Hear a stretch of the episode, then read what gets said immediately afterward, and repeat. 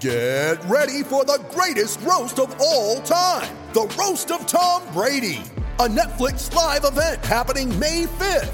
Hosted by Kevin Hart, the seven time world champion gets his cleats held to the fire by famous friends and frenemies on an unforgettable night where everything is fair game. Tune in on May 5th at 5 p.m. Pacific time for the Roast of Tom Brady, live only on Netflix. You ready? Showtime. On May 3rd, summer starts with The Fall Guy. Let's do it later. Let's drink a spicy margarita. Make some bad decisions. Yes. Audiences are falling in love with the most entertaining film of the year. Fall guy. Fall guy. Fall guy. That's what the poster said. See Ryan Gosling and Emily Blunt in the movie critics say exists to make you happy. Trying to make it out? Nope. Because I don't either. It's not what I'm into right now. What are you into? Talking. Yeah. The Fall Guy. Only in theaters May 3rd. Rated PG 13. It's only a kick, a jump, a block. It's only a serve. It's only a tackle, a run. It's only for the fans. After all, it's only pressure. You got this. Adidas. With threats to our nation waiting around every corner, adaptability is more important than ever. When conditions change without notice, quick strategic thinking is crucial. And with obstacles consistently impending, determination is essential in overcoming them. It's this willingness, decisiveness, and resilience that sets Marines apart. With our fighting spirit, we don't just fight battles, we win them. Marines are the constant our nation counts on to fight the unknown. And through adaptable problem solving, we do just that. Learn more at marines.com.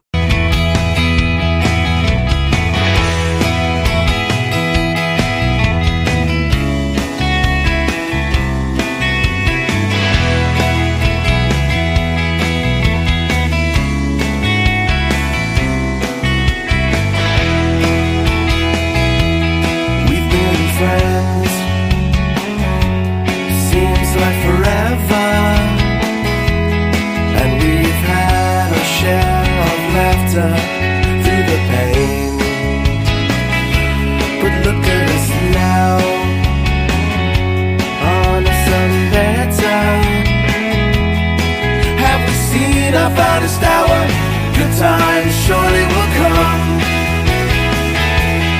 All I know is people talk without listening. What I'm saying is life's too short to live in these extremes. Have we seen our finest hour? Good times surely will come. And all through the night, I wondered and waited. For it's been said, united we stand, divided we fall. To wait here for you, holding it together. Just like a desert flower, waiting on the rain to come. And all I know is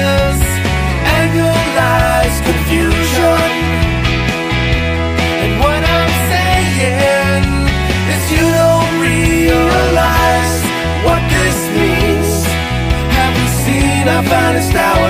Good times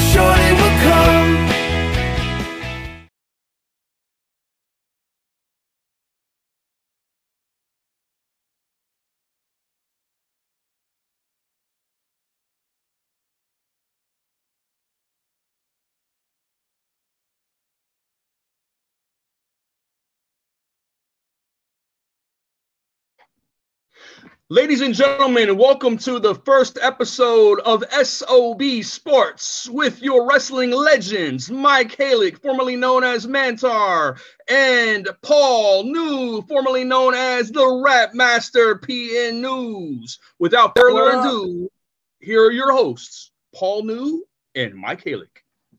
What's up, everybody? How's everybody out there in podcast land today, man? As Tim said, I'm Mike, and there's my partner, Paul. And we can't tell you how grateful and thankful we are here at SOB Sports to finally get this venture kicked off the ground. We're going to have a great story today. you know, I'd like to first I'd like to give a shout out to Monty and the Pharaoh and Tim Beal for collaborating on this venture, man, and getting this off the ground. And we're going to have a lot of fun today, everybody. Paul, what do you got? Yeah, yeah, that's right, Mike. I really want to thank these guys too. Uni- Universal, uh, Tim Beal, and Monty the Pharaoh.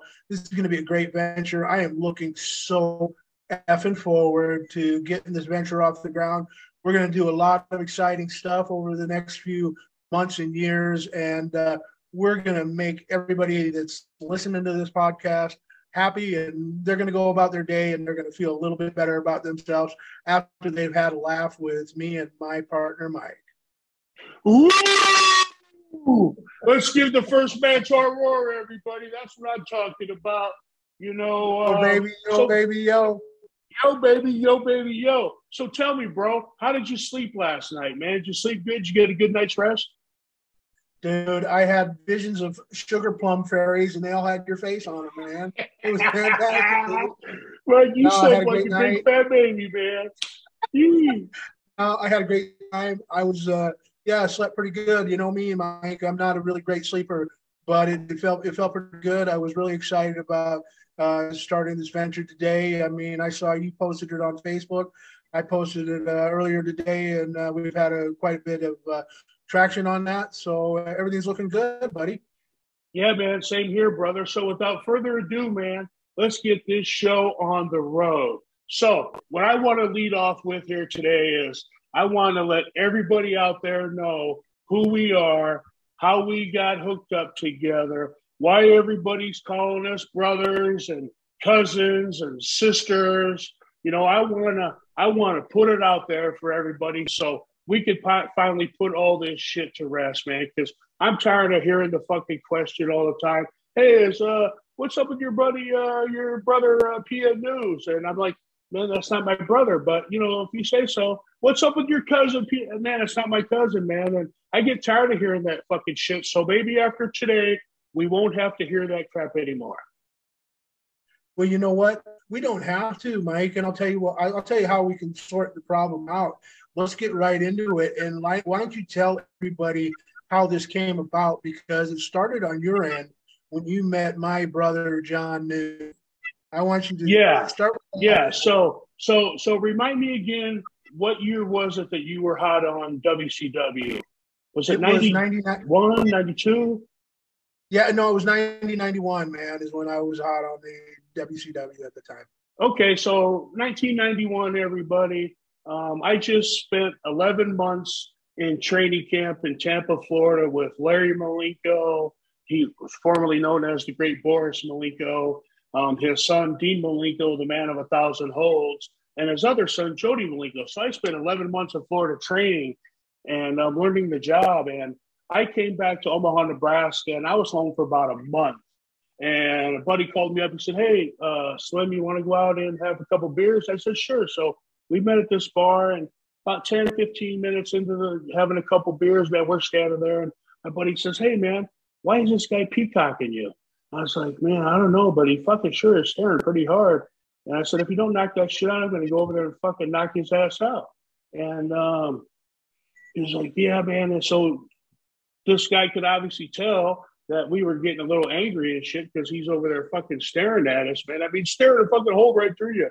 And uh, he comes over and he says, "Hey, fellas," he says, "How's it going, man?" He says, "He says, listen, man," he says, um, "I'm sorry for staring at you guys," he says, "but I'm trying to fucking figure out why my brother is in this bar and not coming over and saying hello to me." And I was like, mm, "Your brother, huh?" He's like, "Yeah, my brother." I says, I suppose your brother is PN News, the rap master. And the only reason I said that is because at the time you were super smoking hot on WCW TV. I just came out of training camp and I had aunts and uncles from all over the United States calling my mom and dad and saying, Hey, Marcia, hey, Bob, is that Mike on TV, man? He looks fucking great. And there's like, No, man, he just got back from Florida. So, so I'd seen you work on, on TV a couple times and and so that's what it came. I said, So I suppose going to tell me your brother's PN News, the rap master. He was like, Absolutely. Yes, I am. I said, Man, now I'm really fucking to knock you. Going to knock your ass out twice. once for fucking lying to me and once for staring. He was like, no, no, no, no, no, wait, wait, wait. He's reaching in his back pocket and he grabs out his license. He says, look, he says, here's my license. He says, my name's Johnny Neu. His name is Paul Neu. And he says that our mom and dad own new cheese up in Hartington, Nebraska. And I was like, fucking incredible, man. What are the chances of this, man? So we fucking hugged it out, man, and had a fucking couple beers. We tried to call your fat ass, but you didn't answer. And um, I was on up the road. my yeah. Well, you end up you know returning my phone call, thank goodness, a week or so later. And um, and you know you asked me, you said, hey, uh, I hear we look a lot alike, and I was like, yeah, according to all my family, yes, we do. And at that time, bro, you have to admit, me and you could have been twins. Yeah, we could have been. You know, I just want to add, like, I remember talking to my brother John, and he said, "God, I met this guy. You really need to, you need to talk to him. You know, he puts you over like a million dollars, man. I don't know. I mean, I know he's not gay, so I know nothing nefarious went on. So, uh, but uh, you know, so John's a great businessman. He's he's got his, he's got a couple businesses up there in Yankton, South Dakota. I'm very proud of his little little buddy and, and stuff like that. He's got a wonderful family. Uh, so uh, yeah, but John was uh, he was he was it was he was so excited. And then when I finally did get to see, talk to you, and then I met you, and, and and I mean, dude, we did look exactly like Our faces and stuff like that.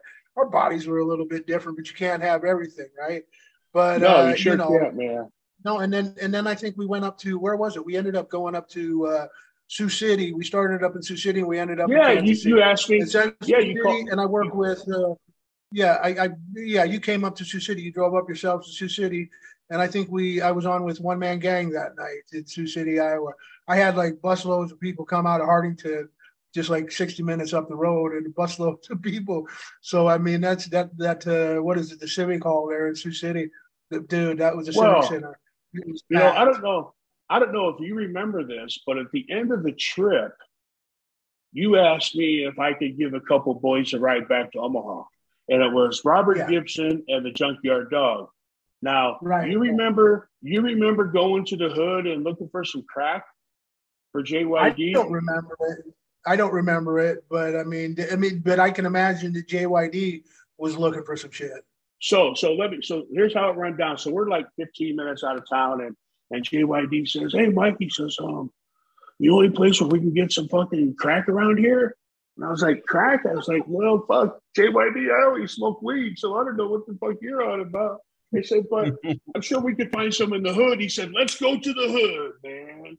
He says, let me meet my fellow brothers in crime. And so we drive to the fucking hood, man. I flag this fucking guy down. He comes over. He said, hey, man, can we get 200? Because JYD wanted $200 worth of crack. He says, can we get $200 worth of crack? The guy says, man, he says, what do you think? You guys a bunch of cops, man? You think I'm holding $200 worth of crack on me? I'm standing on the fucking street corner? Are you nuts? And we said, listen, man, we got the money. JYD said, here's the money. He says, um, he said, he looks in the car. He says, where do I know you from? To JYD. JYD said, I don't know. Uh, you tell me. He says, you're the one that brought it up. He's like, man, I've seen you somewhere before. I know I have, man. And and and uh, JYD says, well, he says, you ever watch professional wrestling? He says, yeah. As a matter of fact, he says, oh my god, oh my god, oh my god, you JYD, JYD said, hey, hey man, asking me to buy some fucking crack. And he said, uh, he says, I'll tell you what, man. He says, let me just run to my dealer real quick. You guys drive around the fucking block and come back in five minutes, man, and I'll have it for you. So that's what we did, man. We drove around the fucking block and um, got the fucking two hundred dollars worth of crack, and we fucking went back to the fucking hotel. And JYD and fucking Robert Gibson fucking did two hundred dollars of fucking crack. I fucking said goodnight to Paul. I fucking went home and slept in my bed, and all I could think about was, You know what? man, I'll tell you what. I'll tell you what. Those two guys, uh, both JYD and Rob Gibson, are just a, a good time.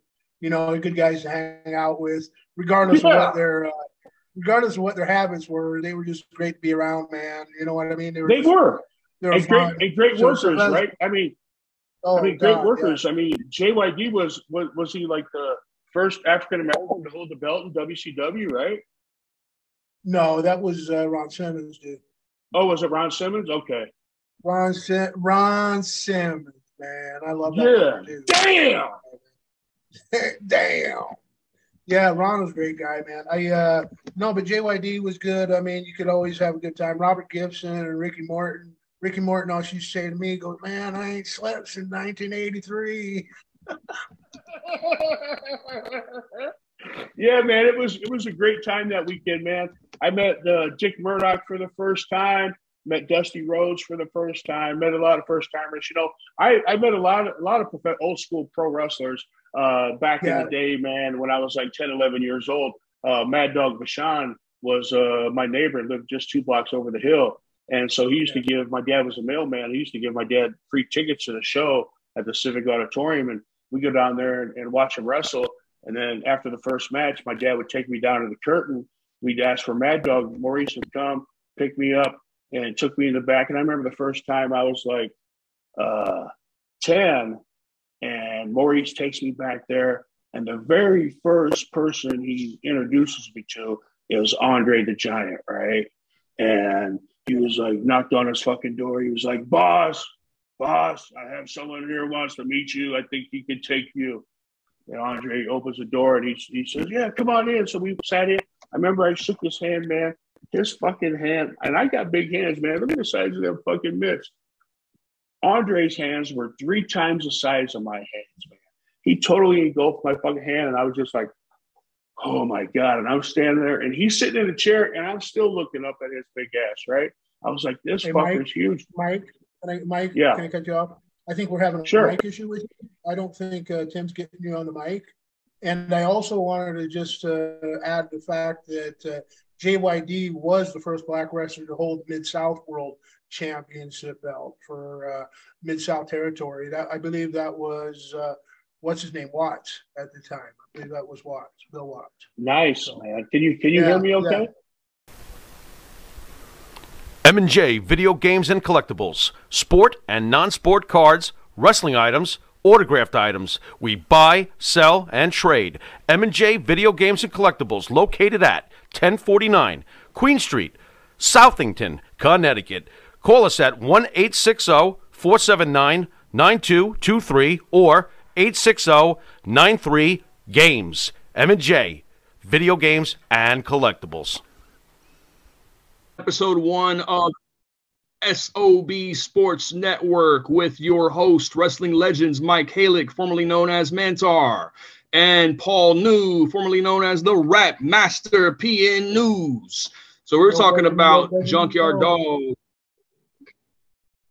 So we, we left off talking about Junkyard Dog and him going into the ghettos of Mississippi and Louisiana, purchasing crack cocaine, which I knew about. But It was uh, actually was the first wrestler. But I wanted to say something, and I'll let you guys turn it back over.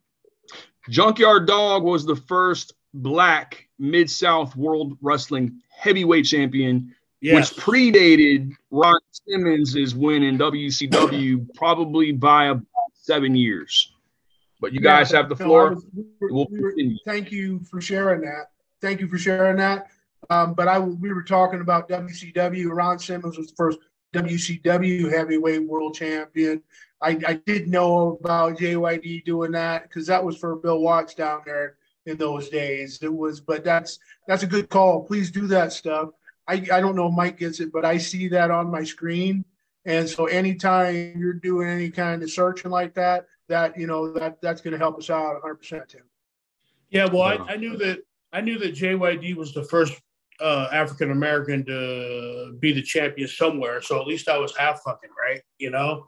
Um, but yeah, man, that first that first weekend, um, hanging out with you, bro, was a lot of fun. You know, beating Dick Murdoch, you know, Dusty Rhodes, uh, Sting, all the boys. Right before I had a chance to work with any of them was absolutely incredible. And um, so fast forward a little bit. So you and I continue talking after we first meet up for the first weekend and spent 72 hours together.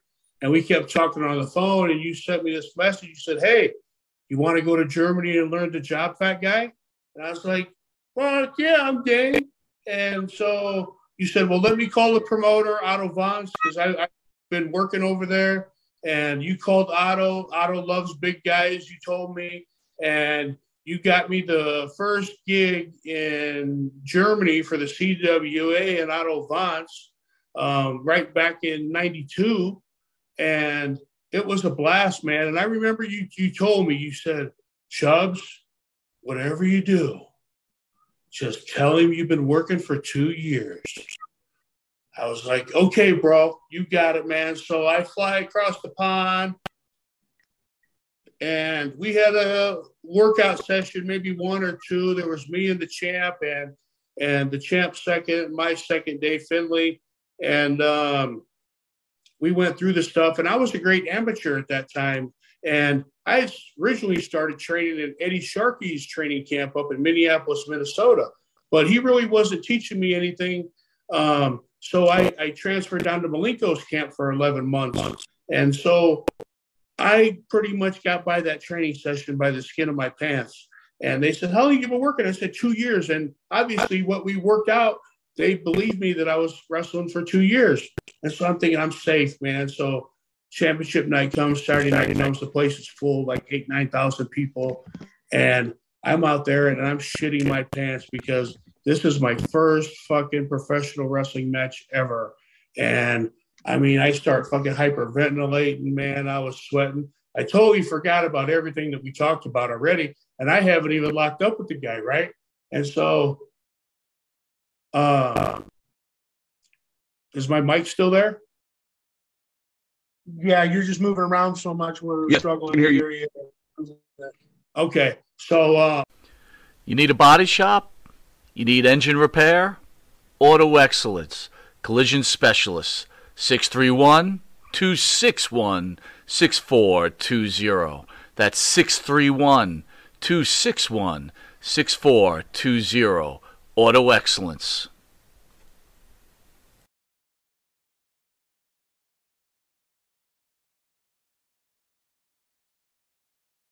You know, he loved your amateur background as well. You know, because you had that amateur background. That was huge. That was that's huge for Otto. You know what I mean? He likes he likes big athletes. Otto himself was a was an ex boxer. You know. Oh, wow. um, yeah, you didn't know that. Okay, No, I had no idea. So he told so me stories about meeting Arnold Schwarzenegger and stuff like that because they grew up in the same area. But go Yeah. ahead. Yeah, so so listen, I heard a story about Otto Wanz. I don't know if it's true or not, but when he was in AWA, I heard that he paid Vern like fifty or a hundred thousand for that championship belt. Is that true? Um, yeah, he paid a lot of money. I think it was about 15 15,000 uh, Deutschmark, so about 10 grand to, to win that belt so that he could go back to to uh, Germany with that title in Austria because it just it, it made it look good. And then it also got him into Japan because the AWA champion was going over to Japan and working for New Japan. So it, it, it gave Otto that worldwide push. And uh, and you know, it just made him look better. I mean, Austria is a country of eight million people. You know what I mean? The guy was a superstar. He, you know, I'm, I'm, I'm sure they've got a statue to him somewhere down there in Graz. I mean, that, yeah, I mean, he was two tons of fun. That guy and uh, doing those roam ups. You remember getting hit with a roam up? I'm sure. Well, yeah, no, but I there's heard a funny that- story. Hold on a second. There's a really funny story about him in the AWA. So they're down in Phoenix, Arizona, right? And the ring that they were using, because they didn't carry the ring all over the country, AWA, they used local promoters' rings. So when when they got there, this ring is like really, really tall, and uh, you couldn't, you know, an athlete could jump up into it, but Otto's not No. that big of an athlete. So and it, and it was a it was a Royal Rumble or a Battle Royal that night, right? So it was Battle Royal, and the champion gets introduced last. Well, for all the other guys, there was a chair beside the ring for everybody to get up in the ring, and Otto was wearing those uh, lederhosen, right? so, so, so he's a, he's a champion at the time, so he's the last guy to get called down to the ring, and somebody moved the chair. One of the boys got the the, the uh, seconds to move the chair out of the way, and he couldn't get in the parking with those lederhosen on. so some of the a bunch of the wrestlers had to get out and help him get back up into the ring. Pushed his ass in, right? Get in there, I, you I didn't fucker. I'm hearing that story secondhand, but I thought it was just it's just hilarious because I've seen Otto break chairs, fall through floors. Oh, for you fuck's know, sake. I, I've seen some I've seen some funny stuff with that big man. You know what I mean? God rest his soul. But talking about that, I mean Jerry Jarrett. Did you spend any time uh, working for the Jarretts, Mike? No, not at all. Did you know Jerry or, or Jerry? You, you work with Jeff, right? Yeah, I, I worked with Jeff in the WWF, but that's as far as my affiliation goes with the Jarrett family, right? Well, I just know it was Jerry. Jerry passed away just recently. I was just wondering if you uh, had any affiliation with him at all. I mean, God rest his soul. I mean, he was a great promoter, and you know, his kid has, has done a lot of great things in the business. Uh, I'm not saying whether everybody likes the personality or anything like that, but but uh, you got to admit, the, you know, the Jarrett family has uh, been around the block a time or two in, in the industry, don't you think? Oh yeah, they definitely cemented their name in the history of professional wrestling, um, and a lot of a lot of great people have, you know, and that's what's so good about the sport is someone always paved the way for you, and it was your job to after you made your mark on the sport to turn it over to some of the younger guys, you know, and that's something I really, you know, I, I don't watch a lot of wrestling on TV today uh, because me, it's it's too gimmick gimmicky. It's too um, for entertainment purposes only. Excuse me, excuse me. Are you saying that Antar and PN News weren't gimmicky? Well, yeah, I mean, we were gimmicky, but we were 400 fucking pounds, and at least you believed what we were doing, right? Yeah, You and that was these- 400 pounds of gimmick in itself, right? Well, you got you got these guys out there that weigh a buck seventy five or buck eighty, and they're flying around like a fucking bunch of acrobats. That's not fucking professional wrestling. You know, anybody can go in there and do that shit. Well, I don't know. I don't think I could, and I wouldn't want to. But you don't see any 400 pound guys on TV today. You, oh, you they're all midgets. You know, they're all young young kids, and they're tall and skinny, and you know, it's like, what the fuck are they doing? You know, you need a Yeah, killer without out question there. Of a doubt. You, you Yeah, without question of a doubt, the business the business has really moved on a lot. You know what I mean? It's it's a completely different beast than what we were involved with. And we talk about the psychology. We talk about the other things that we were, uh, you know, that, that we were involved in. The learning from, uh, um, you know, just learning the business uh, from people like Finlay and stuff like that. Um, it's it's um, Finlay, Yeah, even- Sinclair, the grapplers. Yeah, I mean, you know, the, you know, I could name I could name a lot of current names. You know, like you know, Stone Cold Steve Austin, The Rock, The Undertaker. These guys, these guys are all great performers, but they're all great wrestlers too. You know, I mean, we can go in there and and and and put holes together and and make shit believable. You know, I've never had the privilege of working with Steve Austin, but I would have loved to work with him, man, because he looks like he lays that shit in. He's nice and snug, and that's the way I like it. Well, that's it, Mike. I did get the opportunity to work with. Uh, me, and Austin had a few matches, tag matches, and stuff like that. And I believe they, they got their start in Memphis, The Rock, and and also because that's when New York, I mean, in, in Austin as well. But Austin then went global and then came over to WCW. And, and when he came into WCW, we, everybody knew for that guy's gonna that guy's gonna do something, you know. And uh, he was really really smooth. His stuff was his stuff was tight. He was just yeah, he was a good worker. And then when he found his niche with the Stone Cold uh, gimmick, boy, he took off, man, because he was doing that. What was he doing? That uh, the Taskmaster or what they call him? Yeah, I think that's what the Taskmaster, or you know, then he, you know, And- was and- doing the Stunning Steve gimmick, right? Well, he did the Stunning Steve in the WCW, but Taskmaster in WWF, just wasn't him. And when he got the opportunity to, to work, uh, do the Stone Cold gimmick, was just just perfect because all these guys in the past, great workers, Dusty Rhodes, Barry Windham's, uh, you know, I could name a few other guys that were doing the cowboy gimmicks that were kind of those long lone wolf wrestlers that didn't, you know, didn't, you know, weren't heels, weren't baby faces. They were, you know, they were, uh, you know, they were outside the pack when they were doing their gimmick. Well, Austin, a lot of guys did weren't able to accomplish what Austin did with it, and Austin did it really well. But the one thing that really helped him out is he had the boss taking bumps for him. And Yes. everybody wants to stun the boss, right? The Monty and the Pharaoh Show is brought to you by. Because wine is your second favorite four letter word. California wine, New York attitude. Good fucking wine. Yeah. Knock shit their out of boss their out boss. there. Yeah, I mean, And who that was doesn't want to? and that was more that was ideal. Without without Vince, I don't think Stone Cold the the gimmick would have got over as much as it did. But you got to give Vince a lot of credit. But I mean, Steve deserves all the credit too. But but you got to give Vince a lot of credit for for regardless of what you think of the man. You got to give a guy a lot of credit because that was probably the best movie he'd ever done. Yeah, and and who doesn't want to slap the shit out of their boss, right?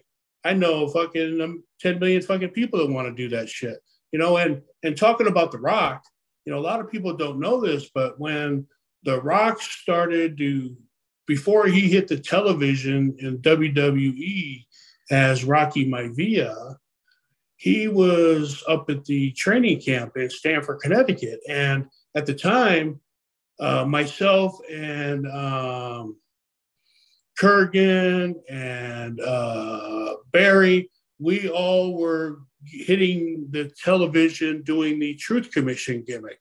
So they brought us up from Memphis up to the office for the last two weeks before they put us on TV to go over the gimmick at the performance center up there and everybody could watch us and they could tell if they, we were ready for television. Well, when we got up there, The Rock had just showed up at the same time.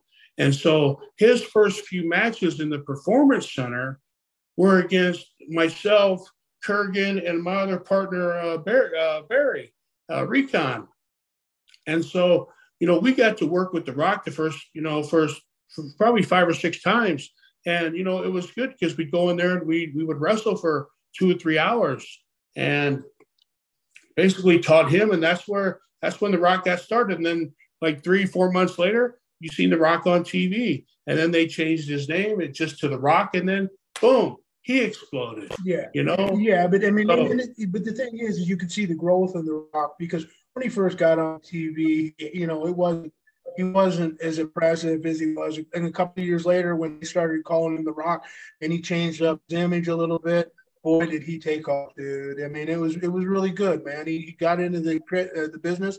He knew how to work the gimmick. He worked it well, and yeah, like I mean, you know, in, in the era of the, that wrestling, you got to say him and Stone Cold were were the best. You know, um, to you know they, they were the best for that time. Uh, okay, and then you had Undertaker, which was just an outstanding gimmick.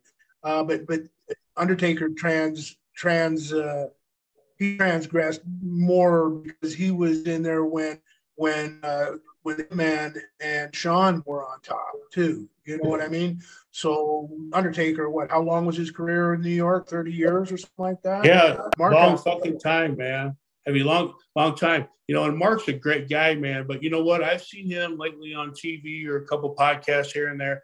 And do you see how fucking old he looks, man?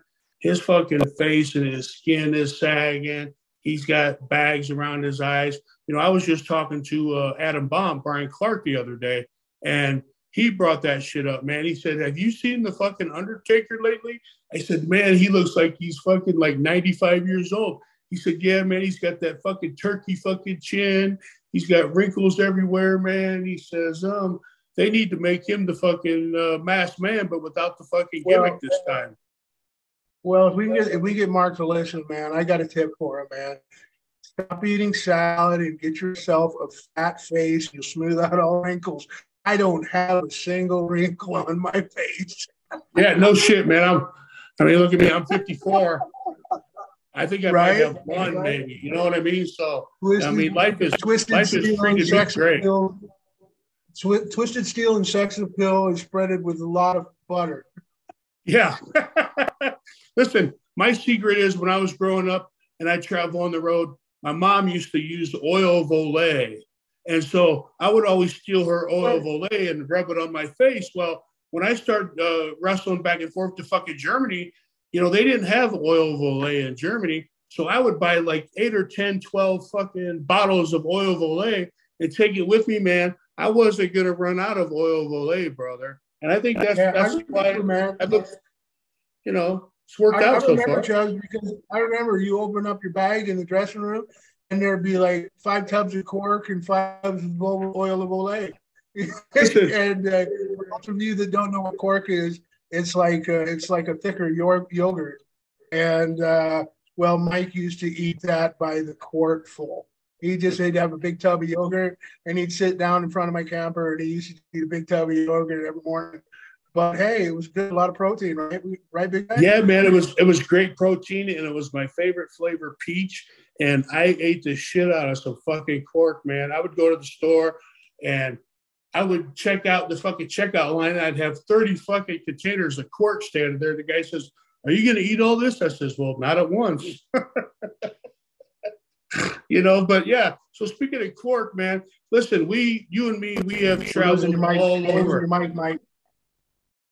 you and me have traveled all over the place together. And we spent a lot of time up and down the road um, wrestling. And, you know, I've I've learned a lot from you, brother. We've been through thick and thin together, and we've always had each other's backs, man. You know, uh, I remember when Dave Finlay got us to try out in Kansas City in what 2010 or 2011. I was And, um, 2007. 2011 and and you know Seven. you and me you and me both were in the best shapes of our lives at that time and we went down there man and we tore the fucking house down man in front of everybody in the afternoon Well, dude, I mean, I just never forget that because we we ended up doing that tra- that training, and uh, we got there, and everybody just ignored us when we got back there to catering. Nobody wanted to know who we were. They gave us, they you know, and even the guys that I knew from England, like uh, like uh, what's his name, Bulldog Junior, and and all those guys, you know, the, the Canadian, the, the Calgary group, and they just just ignored us like we were nobodies. oh And yeah everybody Finlay- i mean as as Finlay and Malenko came in and threw, the, threw their arm around us and shit like that, everybody wanted to know us. And then when we got out there and we performed in the ring, every wrestler in that venue for that for that raw, it was a raw, wasn't it? Every, Oh, yeah. every wrestler in the venue was out there to watch us do our thing, man. you know we could do that. We could have got the opportunity to do that for the company. And I mean, I, I remember what uh, you remember what Layfield uh, said to Harley Race.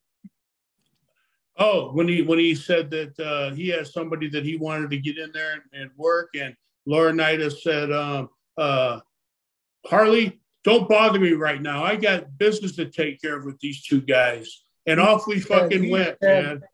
He, he said, "Harley, fuck." Tired of that same old, same old breakfast, lunch, and dinner. Same old tasting scrambled eggs, burger, that dinner steak, ribs, or pork chops. Why not add a little bit of spice or just a touch of heat to make the difference? Change that scrambled egg with a little bit of Johnny Fabulous's John Cena Sr.'s Million Dollar Jalapeno Hot Sauce. Great on burgers, steaks, chops, and those barbecued ribs. That's right, he sure did. I forgot about that. off! I'm talking right now. And then John says, uh, "Come on, uh, there's an office back here." We, you know, because it was in the basketball arena there in KC. And uh, he said, "Come on, we'll go talk back there." And he said, "He and I, remember those was plain as day. He goes, Listen, uh, what do you guys like working, heel or babyface?" And he said, "Well, we, we'll work at heel, but whatever you know, whatever you want." He says, "I think we're going to use you as heels." You know what I mean? Like we had a spot there, man, and then all the haters hated it, and you know, Yeah. the guys, the guys You know, I because mean, when we, we when, when we got there, names, I don't care, but you know, Well, when we got there, you know, I, I worked for the company already. So everybody pretty much knew who I was. And you knew a lot of guys in the back, but you're right, man. Nobody fucking came and talked to us. They act like they've never met us before. And uh, you know, once Finlay came up and put his arms around us, man, then we were like everybody's friend, right? It's like, well, fuck, if if Dave knows these fucking guys, they must be okay. Well, yeah, motherfucker, you don't remember me? You know, we worked together fucking 20 times. You know, it's like, give me a fucking break. But we tore the we tore the fucking house down, man. And you know, all the fucking haters were hating, and we didn't end up getting the spot, you know. And um, the thing is, man, is people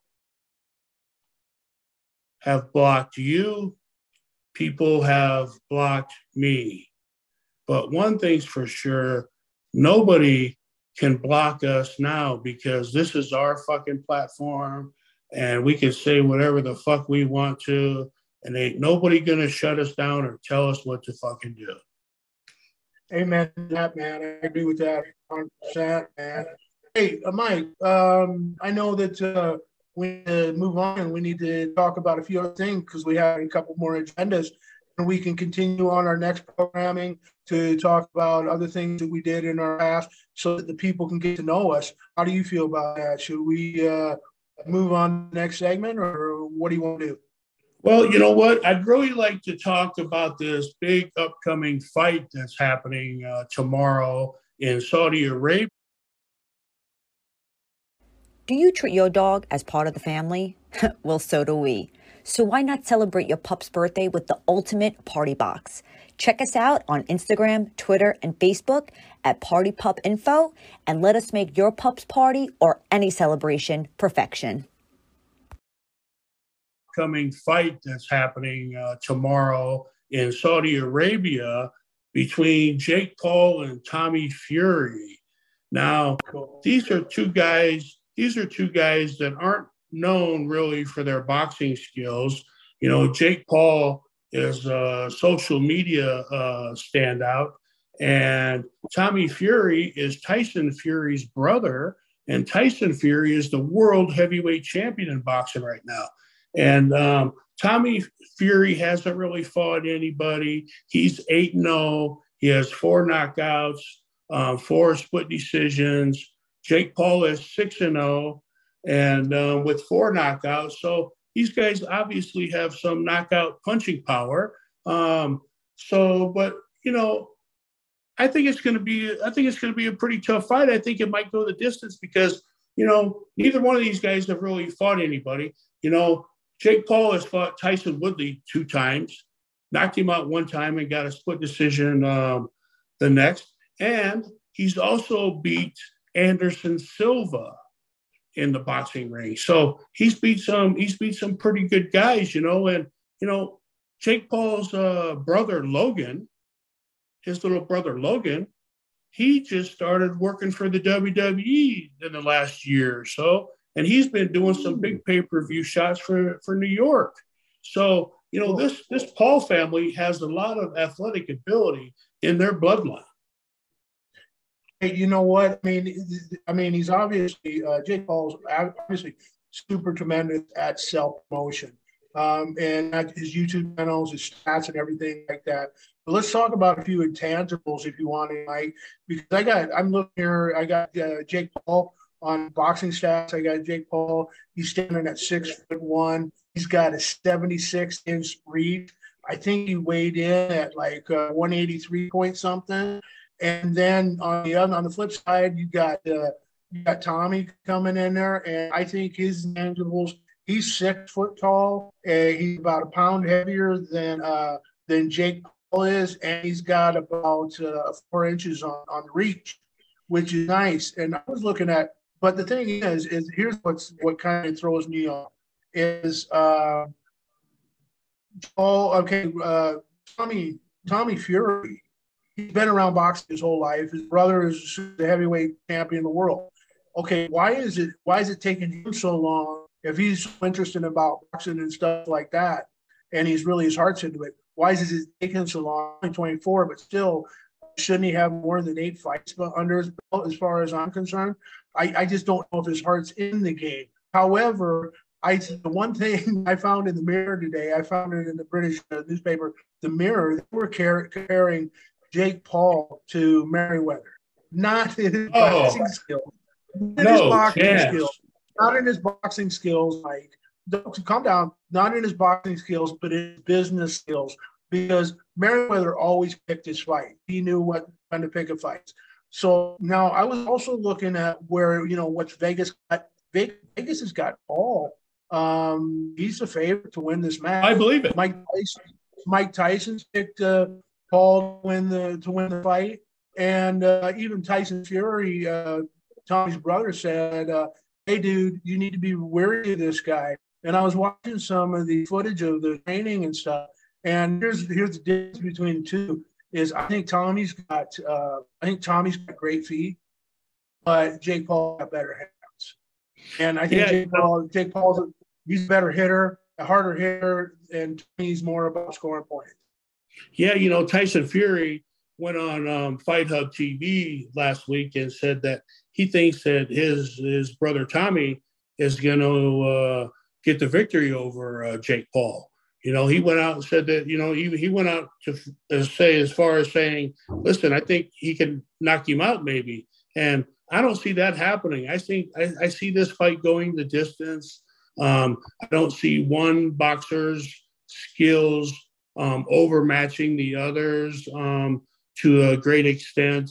I think it's a pretty even and well balanced fight, and I think it's going to go the distance. I mean, um, I, I I might be wrong. Uh, some fucker might get knocked out in the first round, but I see I see the fight going the going the distance. Um, If so listen, I, I, believe, I believe if it goes beyond four, I think it's it's all in Paul's favor. I don't think that Tommy's got the legs. but He's never fought more than four rounds. So, Yeah. I mean that's something. Longer the fight goes, I think the, more it goes into, into Paul's favor. Well, listen, you know, we'll be talking about the winner of this Jake Paul Tommy Fury fight on future podcasts. So if you want to know who wins and to see who was right and who was wrong, well, you're going to have to stay tuned into SOB Sports Podcast, and we'll bring that uh, newsflash right to you as soon as we have it. So, Paul, listen, I think uh, we've had a f- pretty good first show here today. Um, went pretty smooth. Um, we had a little technical fuck ups here and there, but you know what? We'll get all that shit worked out, man. Um, do you have any last words to say? Yeah, Mike, I, appreciate uh, taking time and getting into this venture with me. This has been a really a fantastic start. Uh, I think um, we got more to come, and uh, I'm looking forward to working with you and with Tim and uh, working with Money and the Pharaoh in the future. And I know we'll pick up a lot of a lot of people listening to our podcast in a big hurry because uh, we've got uh, we've got material, we got what it takes, and like you said, it's our platform, so we can uh, we we can do whatever the hell we want to do. Yeah, you know, and you know, once again, you know, I can't stress enough how grateful we both are to be here today.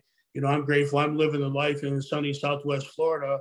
Um, just living it up. It's sunny and 85 degrees outside right now, and life is beautiful, man. I, I mean, I'm just down here living my best life, you know. And uh, I just want to remind everybody that um, us here at SOB Sports, we have a motto, and the motto is you only live once.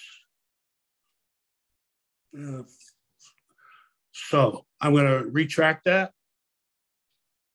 Our motto here at SOB Sports is you only die once, but you live every day. So go out there and have fun and enjoy life, everybody. Peace out.